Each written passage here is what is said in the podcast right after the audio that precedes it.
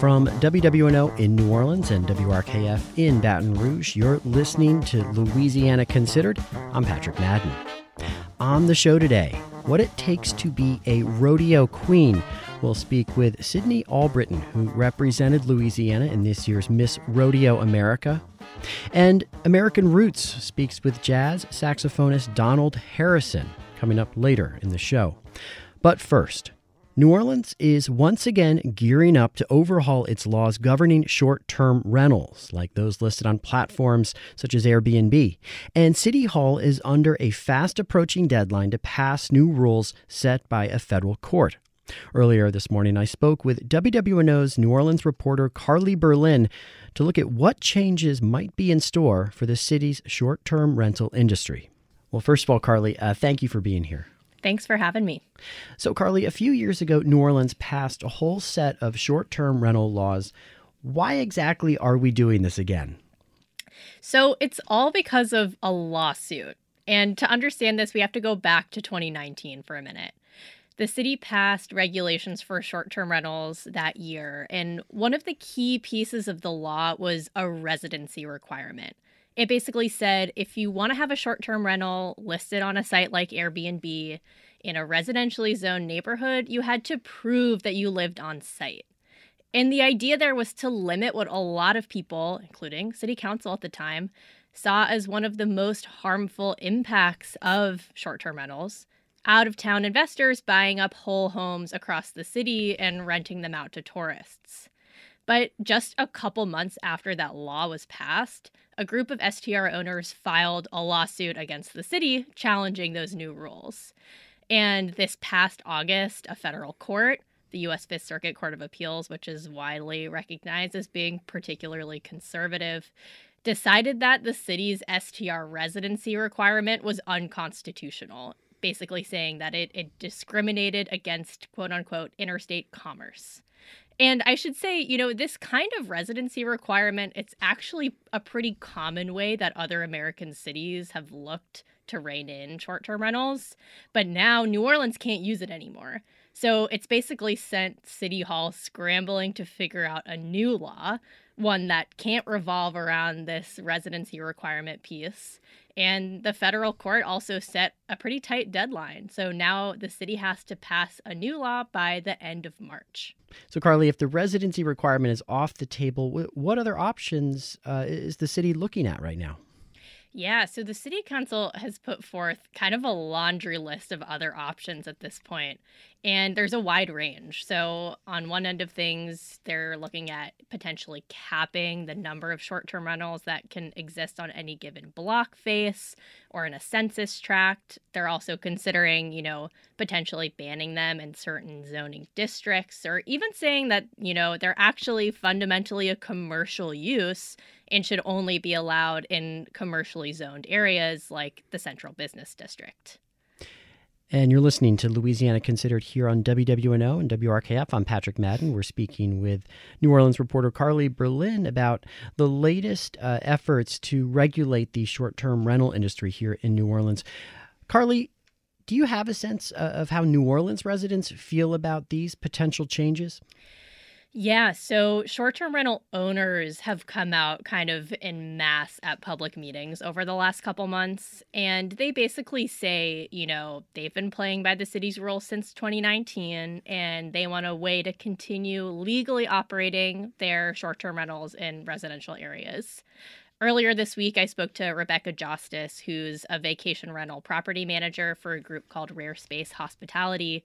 And she said, of the options put forth so far, she likes one that would require that STR owners in residential areas be a quote unquote natural person, which means basically they'd need to own the building in their own name rather than through a business entity like an LLC. And that would, you know, differentiate between residents and, and corporations potentially. Um, but I also talked to affordable housing advocates who really hope to see the city pass tighter restrictions than we currently have on the books. So I spoke to Maxwell Ciardullo from the Louisiana Fair Housing Action Center, and he said STRs shouldn't be allowed in residential areas at all, and they should be just confined to the CBD and the commercial parts of the French Quarter where, you know, lots of tourists are already going to spend their time anyway he said, you know, that reasoning is because STRs have ramped up displacement of long term residents as more housing has been converted over from long term to short term tourist use, particularly in historically black neighborhoods adjacent to downtown, like the Treme. And he also said that STRs should be leveraged to subsidize mm. affordable housing. Interesting. Uh, uh, Carly, uh, so, so what comes next year? So, next week on Wednesday, the 18th, the City Planning Commission is slated to release a preliminary report with their recommendations for an updated short term rental law. So, before that, folks can submit public comment uh, until 5 p.m. on Tuesday, the 17th. You can email cpcinfo at nola.gov. Then, after that report comes out, the Planning Commission will hold a public meeting about it on January 24th. And after that, their recommendations will go over to the city council for consideration. And like I said, they have to pass a new law by March 31st. Well, tight deadline, which is what we like here in journalism. We'll uh, keep following this story. Uh, Carly Berlin, thank you so much for being here. Thanks for having me, Patrick.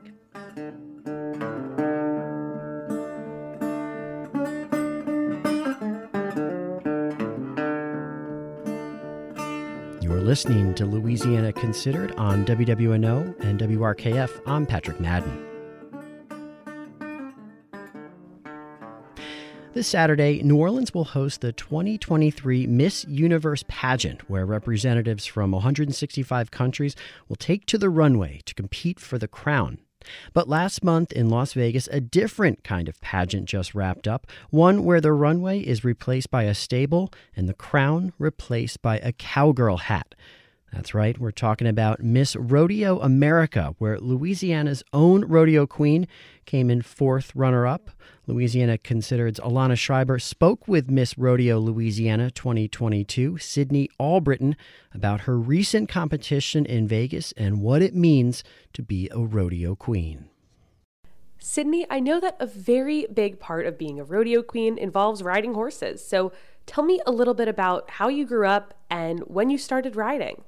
Absolutely. So I am what they call a first generation cowgirl. So that means I didn't come from a rodeo family. I actually had to break out into the rodeo world on my own. However, I did come from an agricultural background. So I'm the fifth generation to reside on my family's farm in Downsville, Louisiana, but we just didn't have any horses is the difference.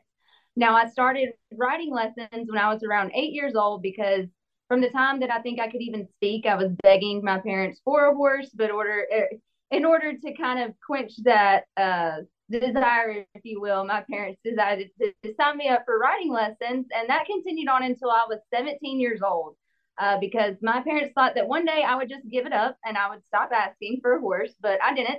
And at 17, they finally gave in and I got a horse of my own. And now I had five horses at one time, but now I'm back down to three because of Miss Rodeo Louisiana. You know, it's a little bit time consuming. And of course, you want to give the horses the best life possible. And then how did you transition from horseback rider to competing in rodeo pageants? How was that different or challenging? So funny enough, I don't have a pageant background at all whatsoever outside of rodeo queening. I did some of the younger kid pageants when your mom still brings you up on stage and they have you in the really frilly outfits. However, uh, once it got to the time where I was able to speak on my own on the microphone, I made it very clear to my mother that I wanted no part in that that I did not want to speak to in front of a crowd. However, it's funny how time changes things. But I always loved horses, and rodeo has always been my first love. And I first started out barrel racing, which is one of the seven standard events in rodeo. It's uh, right now, or formerly, it was women's only event in rodeo. However, we do have another event that is up and coming, which is the breakaway roping. So it's really exciting to see more opportunities for women in rodeo. But I was a barrel racer and I just decided that I wanted to try something new. So I did a lot of flag teams or drill teams, which you may have seen them at the rodeos before. They'll usually carry sponsor flags or maybe an American flag or an assortment of flags. And I enjoyed that thoroughly. However, after a couple years, um, a lot of the girls on my team, life goes on, they got married, had kids, and I was really just looking for my next venture. And I was at the Crossett Arkansas PRCA Rodeo, which was one of the places where I carried flags as a pivot girl. Now, while we were doing that serpentine in the grand entry, they would have the current rodeo queen along with the rodeo queen contestants make a lap through the arena. And I saw the contestants riding by and the current Crossett Arkansas queen. And I thought, you know, I really think that that's something that I could do. And so the next year I researched it, found out what I needed to do to enter the competition. And that went on to be my first title. That is extremely impressive. You just decided, hey, maybe I'll give this a try, and then you win. That's amazing. Well, can you tell us a little bit about that competition for Miss Rodeo Louisiana? What are the different elements of that competition? What do you have to do? So I like to compare rodeo queen pageants. They're very similar to what I call normal girl pageants, which would be something like Miss America or Miss USA. And we do extemporaneous speaking. So we have 10 minutes to prepare a minute and a half speech. We'll also do interviews, which at Miss Rodeo Louisiana, we only do one interview. However, at Miss Rodeo America, we did two different interviews, which one is a personality interview, which is just focused on you or maybe current events and how you, your opinion on those. And the other would be a horsemanship interview, which is solely technical questions based around rodeo and horsemanship knowledge. Now, that could be anything from vet questions to a specific rodeo question. And we also have what I like to call our, talent of the pageant. So we don't do a talent in the sense of going up there and singing or dancing or playing an instrument, which I actually do pay, play the violin. So I think maybe if I wanted to get into regular pageants, I might be able to. But uh, we do what horsemanship. So we get on an unfamiliar horse. We call them draw horses because if you've ever heard the saying, the luck of the draw, we do actually have a draw. We had 15 different horses at Miss Rodeo America, along with 28 different contestants. And each girl drew a different horse. We each got two horses for two rounds, and they both had different criteria. However, the main point was that we did not get the opportunity to ride these horses before going into the arena. So we had a preset, predetermined pattern. And once we entered the arena, that was our first time to ever ride that horse in front of everybody. So it can be a little bit nerve wracking if you let it get to you. But I think that was the advantage of being a first generation cowgirl is that I didn't have the same horse to ride growing up consistently. And a lot of times at the lesson barn, the horse that I rode there last week may not be there the next week. So I was actually very comfortable and familiar with what we call jump riding horses or just getting on an unfamiliar horse and just going with it. We are speaking with Miss Rodeo Louisiana 2022, Sydney Albritton. Sydney, I think a lot of people have misconceptions about pageants. They think they're just about beauty and poise, but I remember attending the Miss Rodeo Colorado pageant a couple years ago, and, and I was just amazed at how athletic it was. I mean, you guys are real cowgirls, you're athletes. So, what do you think are some of the biggest misconceptions? And how do you think that, that rodeo pageants really defy that?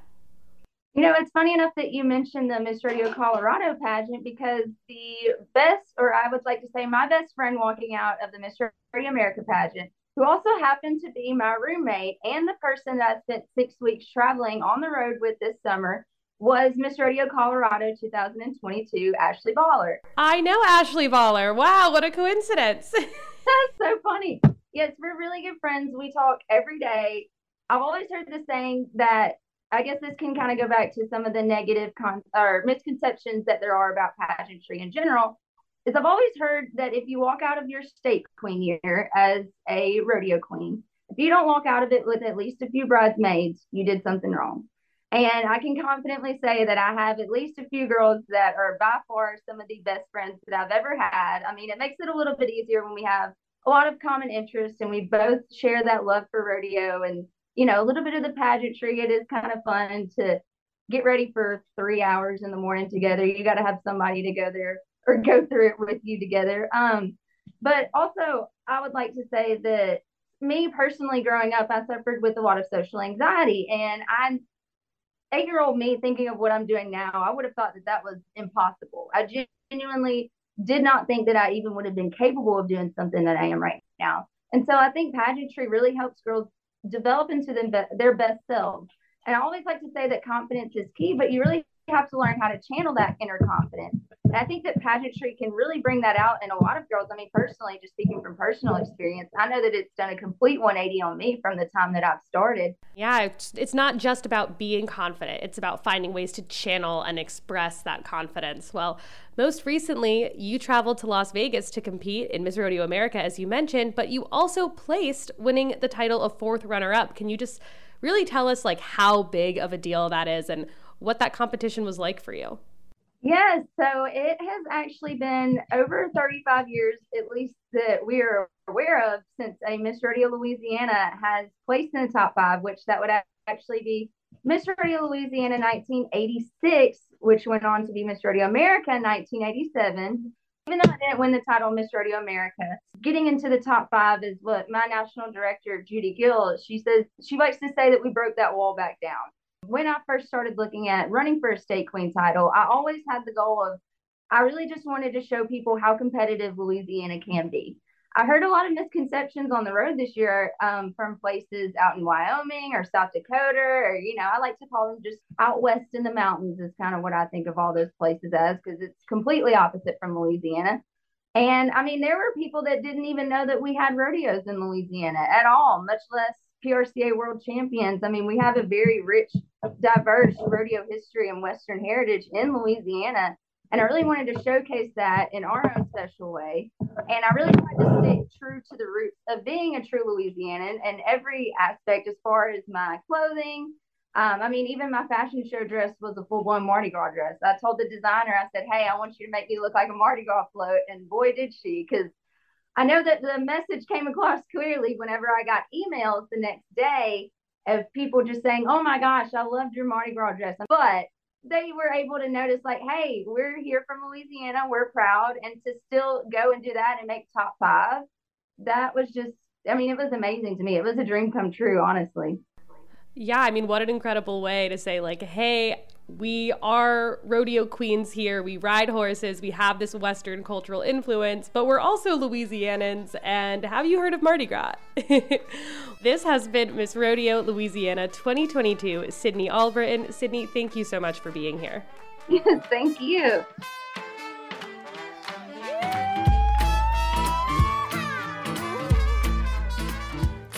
And you're listening to Louisiana Considered here on WWNO and WRKF. I'm Patrick Madden. Each week, American Roots brings you Shortcuts, a sneak peek at the upcoming show. This week, the show comes from Marigny Studios with jazz saxophonist Donald Harrison, who spoke to host Nick Spitzer about growing up in New Orleans and putting his own stamp on modern jazz. Well, I realized in high school, two things happened. One, I read that Charlie Parker's quote if you didn't live it, it won't come out of your horn. Mm. And it had a profound effect on me. And I realized that since I came from New Orleans, and all of the generations who uh, innovated jazz were still alive, I made a mission to go live playing with every generation of jazz masters to be good enough to play with them.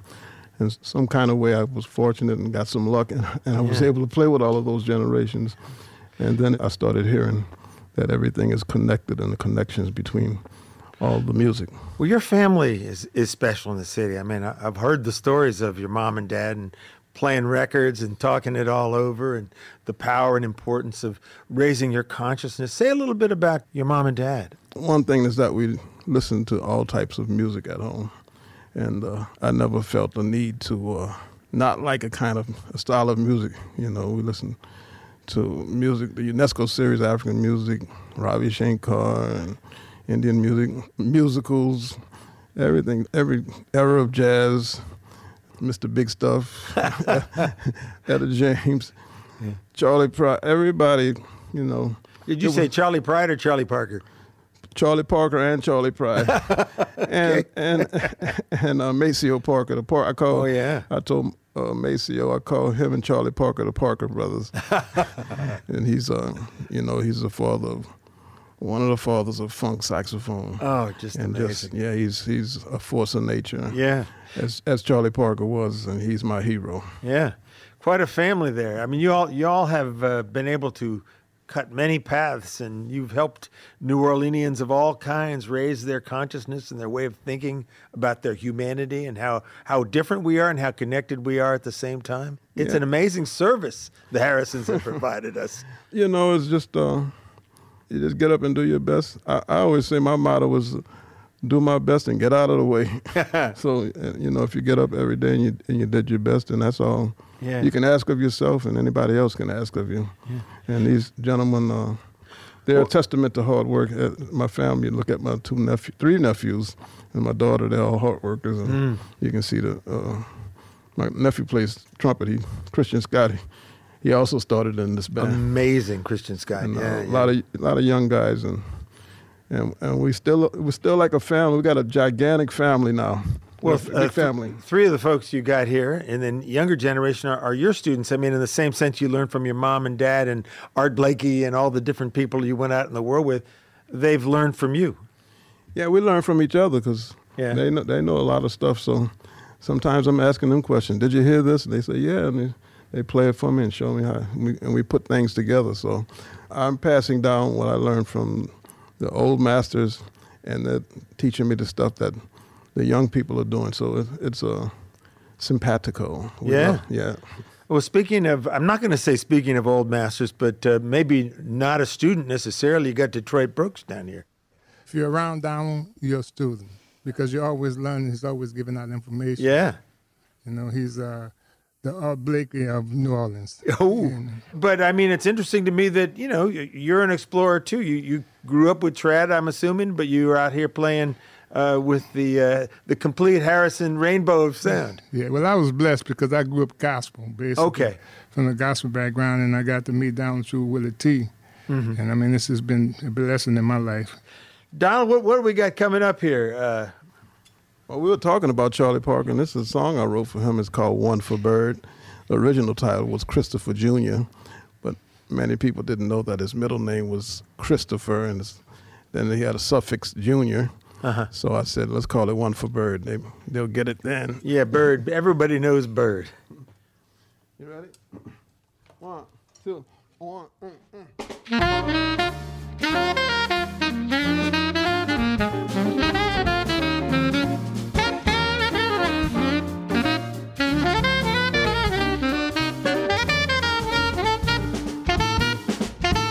For American Roots Shortcuts, I'm Nick Spitzer. To hear more, join me Saturdays at 5 and Sundays at 6 on WWNO or listen at AmericanRoots.org.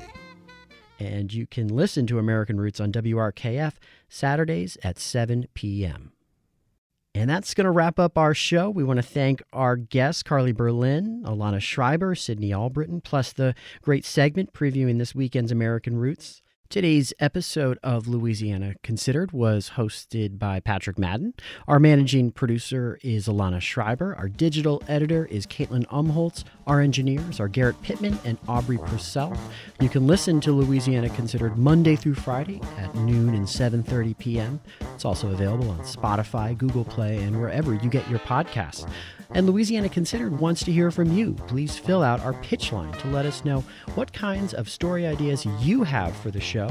And while you're at it, you can fill out our listener survey. We want to keep bringing you the kinds of conversations that you would like to listen to. Louisiana Considered is made possible with support from our listeners. And we'll be back on Monday with Karen Henderson hosting. You can always stay up to date with all the news and information by tuning in to WWNO and WRKF, or you can go to our websites for news from our newsroom as well as NPR and other outlets. And you can also find previous episodes of Louisiana Considered and stream them by going to our websites at wwno.org and wrkf.org. And again, you can find them as a podcast. Everyone have a great weekend, and we'll be back on Monday. Thank you. Major support for Louisiana Considered provided by Rouse's Markets, a Louisiana shopping experience. More at rouses.com, with additional support from the Sazerac House.